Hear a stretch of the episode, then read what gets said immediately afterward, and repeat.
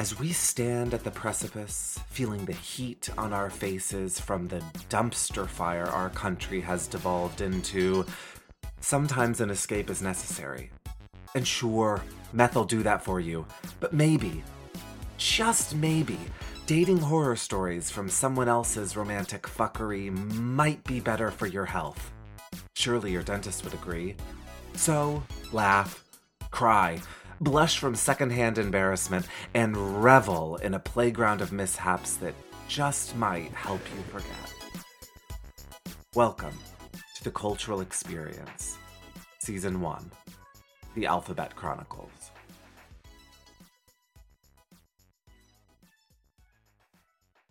O is for oops.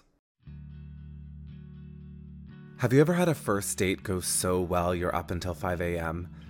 It's so perfect you just can't help yourself, and before you realize what's happening, you've scheduled another meeting for the next day, which is actually the same day because it's five a.m. and the sun is starting to peek out from the trees across Central Park, and you're stone cold sober, but you feel wasted because your sensory inputs have been overloaded by your evening, and you can barely wait to get to bed, but you're still buzzing and you know it'll be at least an hour before you can get to sleep. And then the second date goes so well it seems impossible, and and you barely notice time ushering you into the next day for the second time.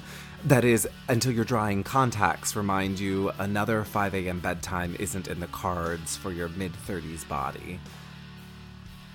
I don't want this to be over. Me either. You know, full disclosure, I, I intentionally left my apartment a mess so I wouldn't be tempted to invite you over. Same. Oh, okay, so... what does this mean? This means I'm going to go home, grab my dog and pack a bag. You're going to go home and stuff things into closets and wipe down the toilet. I'll meet you at your apartment in forty-five. Text me your address. And then he sauntered into the street, hailing a cab with the ease and confidence only a longtime New Yorker can. He looked back and gave me a stumbly little wink before disappearing downtown. It It was impossibly sexy.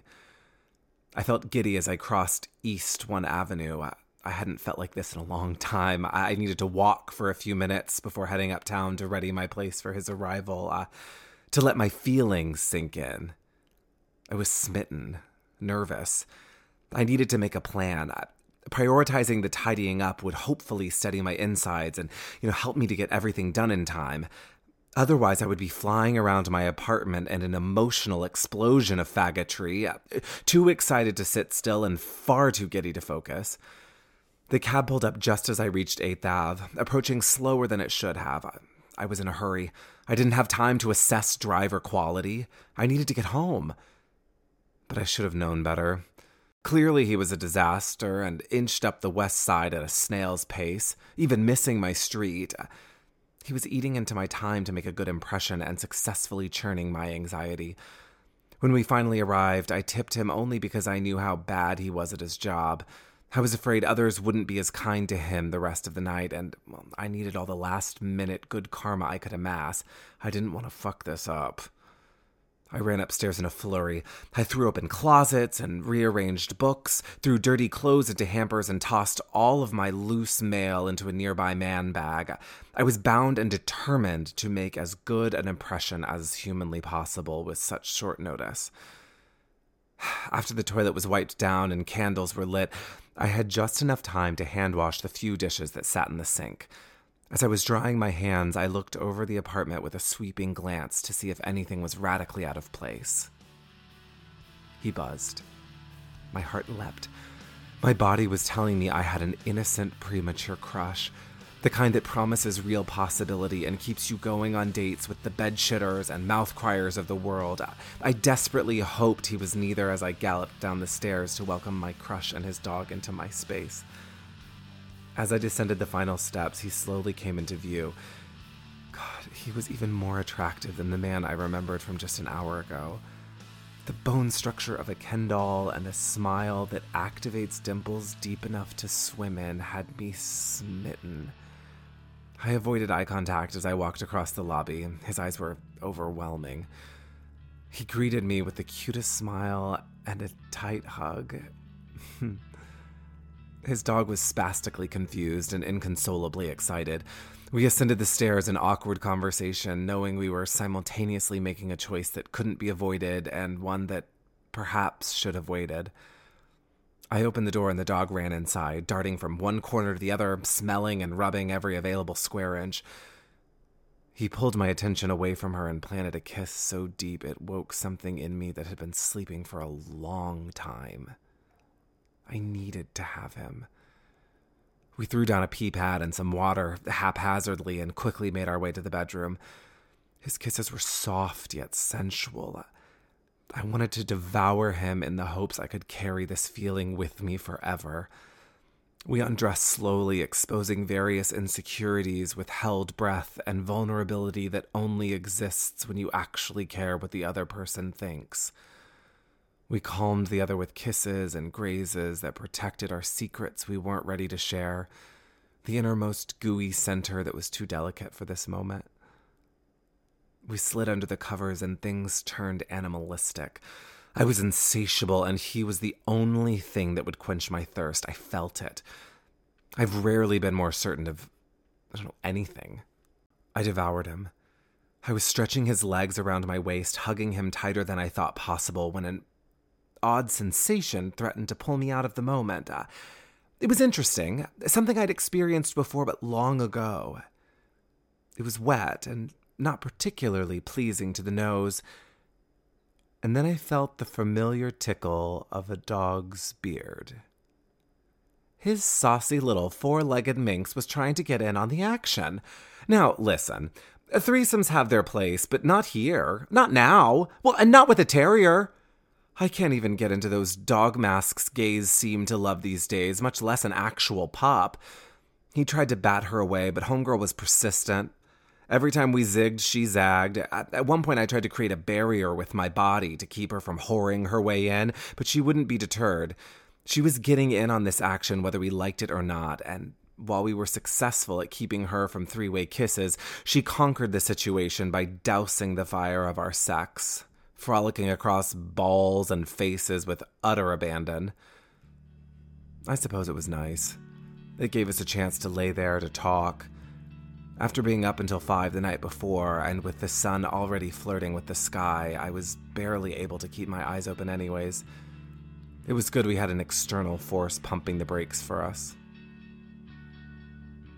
I fell asleep with my arms wrapped around him, holding him until our breathing patterns synced. This simple intimacy has evaded me for so long, I was asleep in minutes. Unfortunately, after what felt like seconds, I woke with the desperate desire to pee. And this was not one of those roll over and stifle the need for a few hours kinds of peas. This was a, I'm kicking my bedfellow out of the way if need be, lest I wet the bed so violently we're forced to float down Central Park West on a river of my own making, that kind of pee. I carefully but hurriedly crawled over the Ken doll and stumbled into the living room. I didn't have time to grab my glasses, but figured the sunlight would provide enough guidance. I hadn't changed the layout in a few months, so I should be fine with a nearsighted squint and shuffle. I was doing well, sailing along nicely until I hit the edge of the couch. In an instant, the security of my rutted trek was thrown so viciously off course, I couldn't help but squeal out. Gah! What happened? He groggily called from the safety of the bed. Underfoot was a cold, dense grit that made me queasy the minute my foot dug it into the rug. I quickly tap-danced to try and avoid it with my other foot, only to step directly into another pile. Oh, I, uh, I think your dog shit on the floor. She what? If the little mongrel wasn't so cute, she and I would have had words. Stern, pointed words about my house rules. First and foremost, they include shitting nowhere but the toilet. But with the cold dog turds clinging to my feet, I suppose I wasn't in any position of power, even over her. I took a deep breath and hobbled to the bathroom, desperately praying the shit would cling to my feet and not smear across the floor, wedging into the crevices between the slats of the wood flooring. I threw myself onto the edge of the tub and swung my feet around directly under the faucet.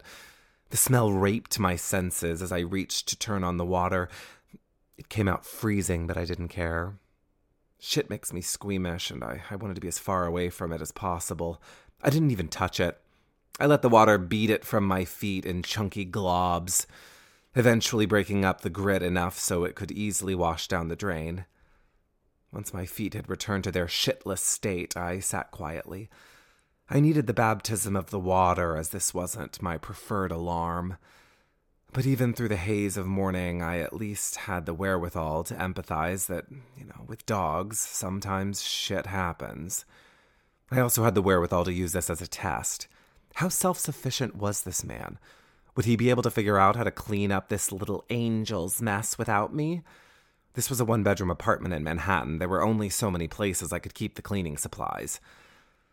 By the time I started to nod off from being up most of the last forty-eight hours, I figured it was time to brave the shitty rug. I braced myself on the door jamb and inched my drying feet into the hallway and around the corner. I hit the living room expecting to be bombarded by a scat fetishist's fantasy, but no. Instead, I was greeted by a lit candle and a pocket-sized Ken doll smiling brightly through profuse sweat, holding an appropriately miniature silver-haired pup who looked infinitely too proud of herself. He was clearly struggling to hide his embarrassment and deep desire for suicide, so I walked over and gave him a kiss.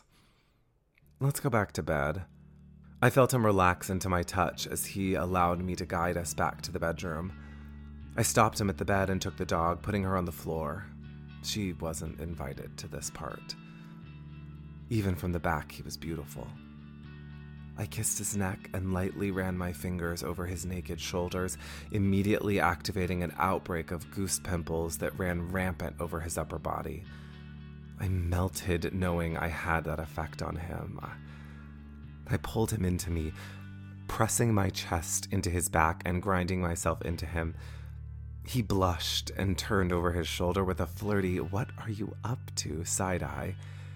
He could feel how excited I was, and the writing was very clearly on the wall for what was happening next.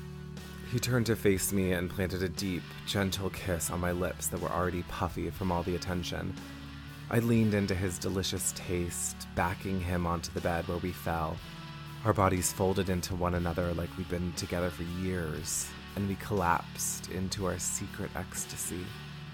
I knew just where to touch, and he knew just how to respond in ways that drove me wild.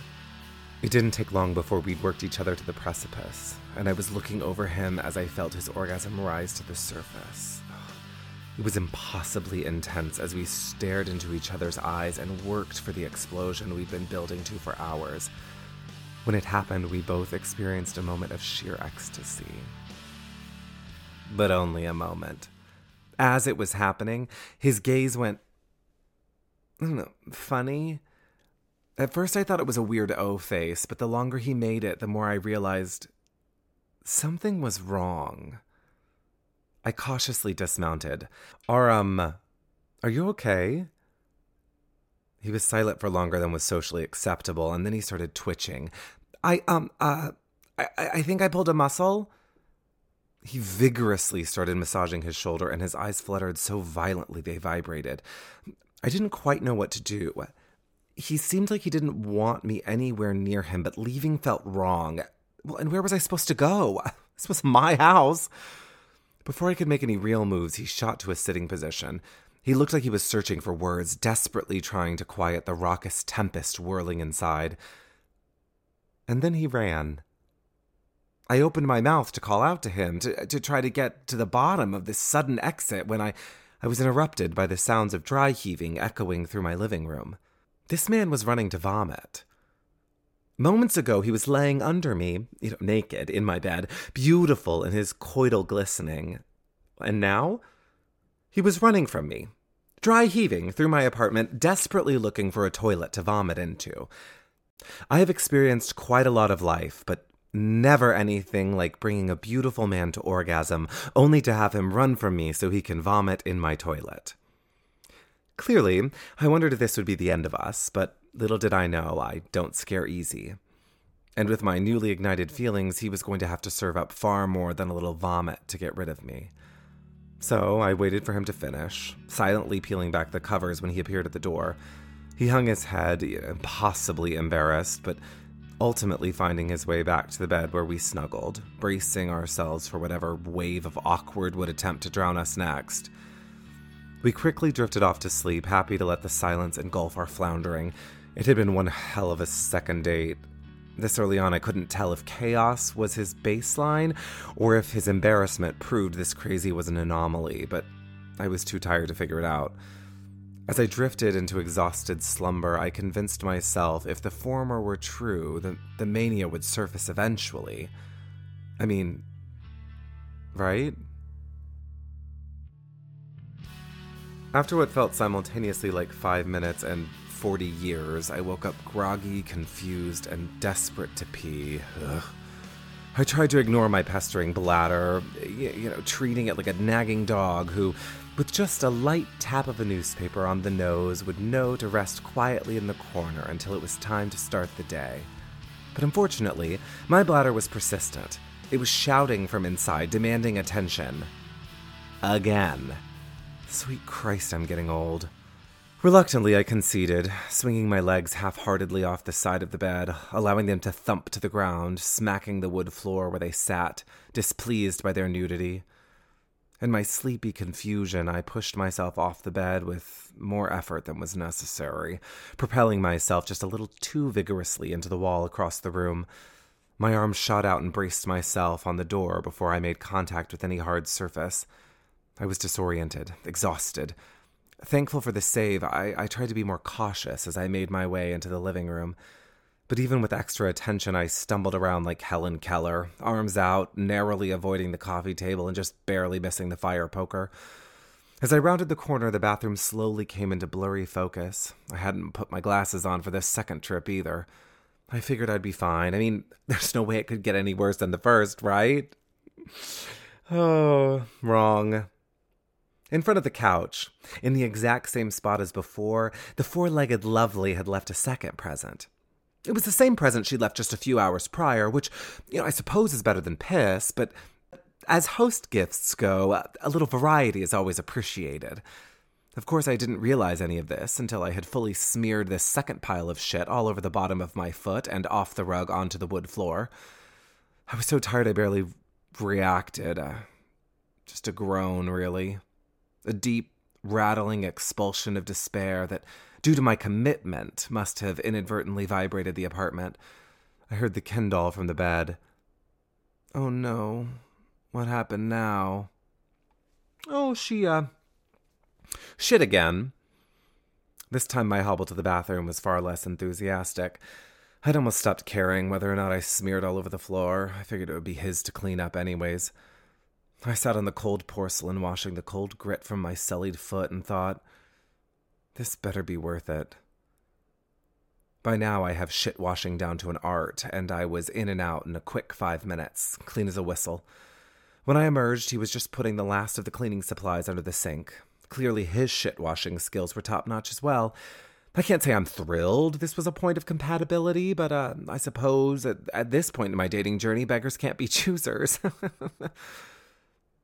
I'm, I, I, he seemed to be shaking a bit, clearly freaked. It's okay. It's, it's not like you took a shit on my rug. I thought about bringing up the boy, tossing out an anecdote about having a date take a dump in my bed, but thought better of it. I, I know, but I just... I'll never quite know how he was planning to finish that sentence, because he ran away before he got to the end of it. Well... Technically, it wasn't the running away that kept him from finishing. It, it was the quick, violent expulsion of vomit rising in the back of his throat that stopped him. This man was going to throw up again. I can only assume from the way he was shaking and the way his eyes were darting manically, unfocused around the space that, I don't know, he was having some sort of panic attack? Unclear. I didn't really get a chance to assess the situation before he knocked me out of the way, sending me teetering backwards into my desk. He mumbled something from the bathroom before his symphony of wretches began, but you know, I couldn't make it out. Who was this man and his wily dog? Why were they shitting and throwing up all over my house? I'd been nothing but kind, and this was the thanks I get? A shitty evening in? I tried to be empathetic, but neither actually seemed sick, just off. It's odd how quickly things can change. Moods, perspectives. With space, I was able to see how nervous they'd been, the whole night. It was weird. Looking back, it felt like he was desperate to hide I don't know, something. Himself? At the time, I didn't fully grasp what was happening, but now I'm able to see this was his body's reaction to suppressing his crazy. This is how close to the surface his demons hide.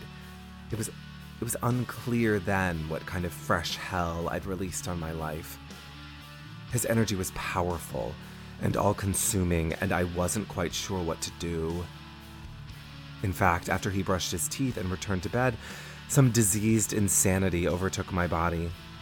Perhaps I felt bad for him. Perhaps I was blinded by his good looks, our loving kisses. Or perhaps I'm just desperately fearful of dying alone.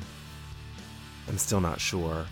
Though I wish I'd figured it out, because after looking into his sad, scared little eyes, I agreed to another date with him. A date that would wreck me and leave me begging for mercy. Oops.